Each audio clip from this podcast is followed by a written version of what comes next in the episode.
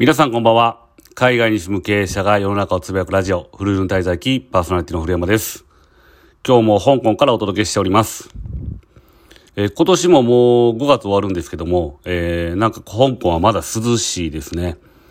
で、去年までだと考えられなかった感じなんですけど、まあこれってコロナで外出が減ったことと関係あるんかなっていうふうにちょっと思ったりしてます。まあそんなこと考えながらですね、えー最近仕事頑張ってるんですけども、今年は去年から仕掛けてきたことが一気につながり始めてる感じです。えー香港から日本への移住ビジネスを進めていたんですが、えー無事ビザが発行されて、えーついに7月19日に移住が、えー開始します。奥さんと子供二人で住み始めるんですけども、えー住環境とか、えー学校の手配など、新しい業務が始まる感じですね。で、まあ、十数年前にね、僕が香港に来た時に、えー僕がやってもらったことを、今度はビジネスを通じてお客に還元できるっていうのはね、なんとも、えー感慨深い感じです。まあ、それとは別で、えードバイでのビジネスも始められそうな感じです。えードバイの会計士と、まあ、メールでのやり取りを結構続けてたんですけども、UAE の制度などを、まあ、僕の方も、まあ、勉強して、で、やっとお客様にサービス提供できるようになりました。ドバイっていうのは今ね、あの、暗号資産などにも柔軟に対応できる数少ない場所なので、まあ、ここでのビジネスを広げていければ、と思います。えーそんなビジネス構築をしながら、えー BNI を通してですね、えー日本のビジネビジネスマンと話す機会が増えて話しているんですけども、えー先週はね、あの、結構若い人たちと話す機会が多かったです。20代の人と話してたんですけども、まあ年齢にね、関係なく、いろいろな考えの人が、考え方の人がね、いて面白かったです。まあ、その中で一番思ったことっていうのは、まあお金に向き合ってる人とそうでない人の違いでした。まあ一人は今、まあ二人かな、えー話したんですけども、一人は今ですね、いろいろコミュニティを作ってて、まあ将来的にそのコミュニティを使って何かビジネスにつなげられればなって言ってる人。で、もう一人は、まあ女性の経営者なんですけども、まあすでに経営をしていて、で、新しく飲食店を出そうと思っているという人。で、まあこの人はもう、えー7月、8月ぐらいに物件を探して、えー店を開けちゃうっていうね、えーことを言ってました。まあ、二人の話を聞いていてね、えーまあ、僕前者とはちょっと感性が合わないかなっていうふうに思いました。で、逆に、まあ、女性経営者の方とは、まあ、ほぼほぼ考えが一緒でしたね。で、その根本にあったのは何かって考えたんですけども、まあ、お金に対する考え方なのかなって思いました。まあ、お金に結びつくことを前提にですね、あの、スピード感を持って考えているかどうかっていうのがね、一番こう、まあ、感性が合わないっていうのを感じたところでした。将来的にとか、まあ、まあ、不確定なね、未来について時間を費やすんじゃなくて、まあ、お金に結びつくと思ったら、即断して行動に移すのが経営者の考え方で、えー、まあ、そういう意味でね、えー女性経営者の方とは、の考え方にはね、すごく共感できました。で、僕自身がまあ海外でね、あの、いろいろな人種との交流を通じて思うことがあるんですけど、まあ、日本人、まあ、全般ですね、日本人っていうのはやっぱりお金に対してね、向き合わないことに美学を持っている傾向にあるんじゃないかなって思ってます。稼ぐ人とか、まあ、あと、お金の話をする人がね、あの、悪いっていう感覚がね、みんな持ってるんじゃないかなと。でも僕が見て思うのは、まあお金にきちんと向き合って、まあお金の話をできる人の方が、まあ実際社会的に貢献できることが多いしね、まあ実際にしてると思います。逆にね、あの、将来的にこんなことをしたいとね、なんとなくで言ってる人っていうのは、僕からしたらこう、なんで今やらないんだろうなと思うし、まあ起業したいと言っていてね、えーなかなか決断したい、しない人ですね、人っていうのも、その考えてる時間が無駄だから、僕からしても早く会社作れよって思うし。でね、まあこういう話をすると、大体、まあ古山さんとは違うんですってね、ね、いうふうによく言われるんですけど、僕からしたらですね、まあ、リスクなしでね、夢を叶えようとしていること自体が、まあ、本当にむしろいい話だと思う、思いますね。で、まあ、お金に向き合う勇気をしっかり持って、まあ、どうすれば稼げるのか、まあ、どうすれば結果が出せるのかを真剣に考えた方が僕はいいと思ってます。でね、まあ、僕の身内には、まあ、年を取った時にですね、俺も本気出してたら、あいつら、あいつらより優秀やったのに、とかね。まあ、あいつね、新人の時に僕が指導したやつなんよって言って、えー、まあ、チャレンジ、自分自身がね、チャレンジしなかったくせに、成功してる人間にね、マウントを取りに行こうとするような、まあ、ダサい人間にはね、は僕の身内にはなってほしくないなと思います。まあお金はね、そんなに重要じゃないとか、まあ家族との時間の方が大切っていう人もいるんですけど、一回お金と向き合ってね、えー、稼ぐ力を身につけてから考えた方が、守れるものも増えるし、まあ緊急時にね、まあ人に頭を下げてお金を借りたりする必要もないですね。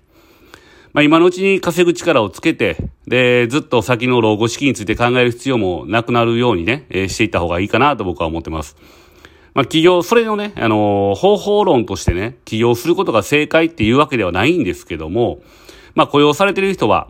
えー、その任せられてる事業の中でね、いかに利益を残せるかを通じてお金と向き合うことができると思うし、思うし、まあ、起業した人は経営者っていう立場にもなってるので、まあ、その上で、まあ、お金に向き合わざるを得ない状況なので、その中で学んでいけばいいかなと思ってます。まあ、そのね、えー、まあ、事業、自分がね、あの、雇用されてる人で、事業、自分がね、えー、事業を任せられてる人っていうのは、まあ、利益が出るからね、給与の交渉もできるんだろう、できるだろうし、まあ、外部の人とね、関わった時に、そのノウハウをお金に変えることができて、まあ、社会的影響力を持つことができると思うので、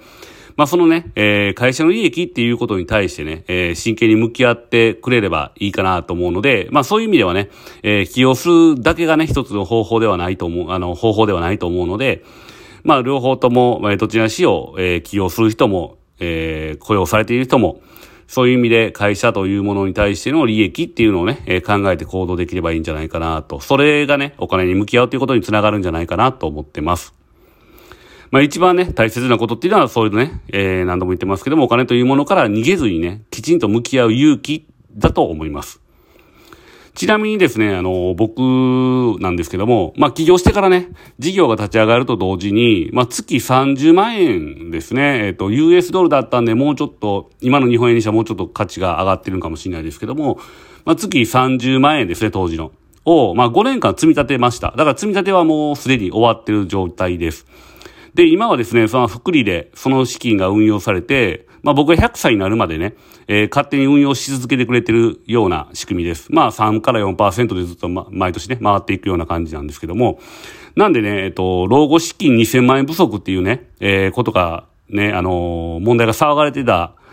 時あったんですけども、まあ僕自身はもうその、それがね、問題として騒がれてた時点で、えー、その老後資金に対しての悩みはありませんでした。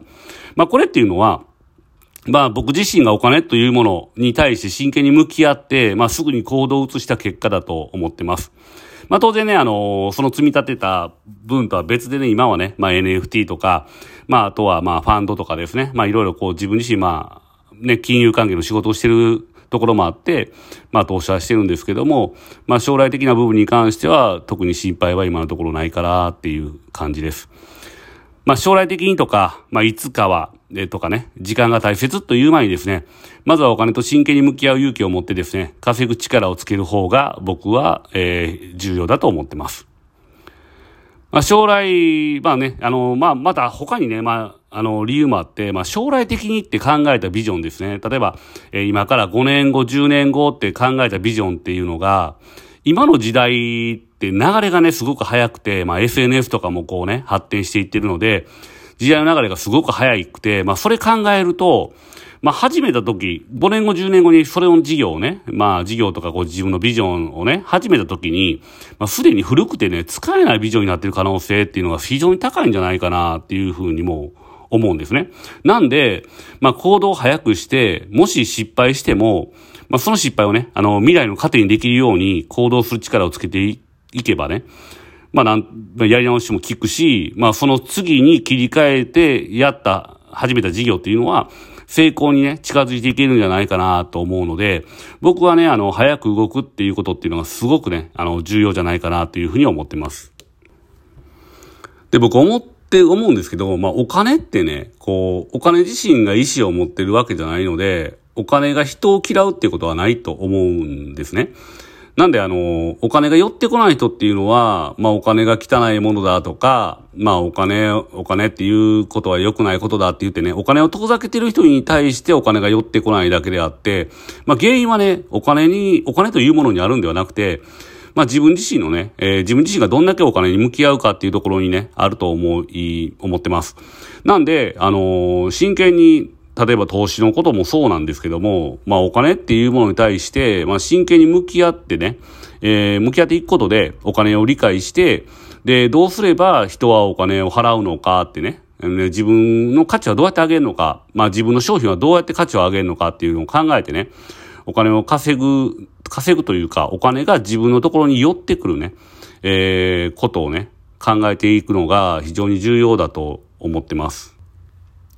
ということでですね、まあ20代のその若者と話している中でですね、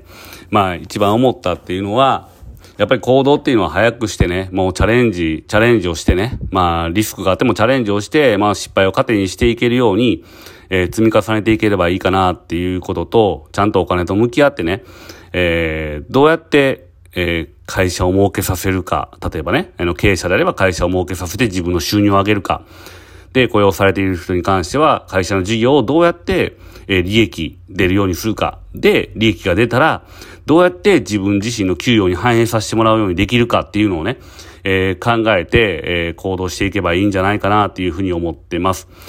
やっぱり、えー、お金ってあってもね、困らないけどなかったら困りますんで、まあその辺に関してね、あのー、一度向き合う機会をね、若いうちから持っていれば、成功する確率っていうのはどんどんどんどん上がっていくし、社会貢献できる確率もどんどんどんどん上がっていくんじゃないかなということで、えー、お金から逃げずに、えー、向き合う勇気を持ってほしいと思いました。えー、今週は以上です。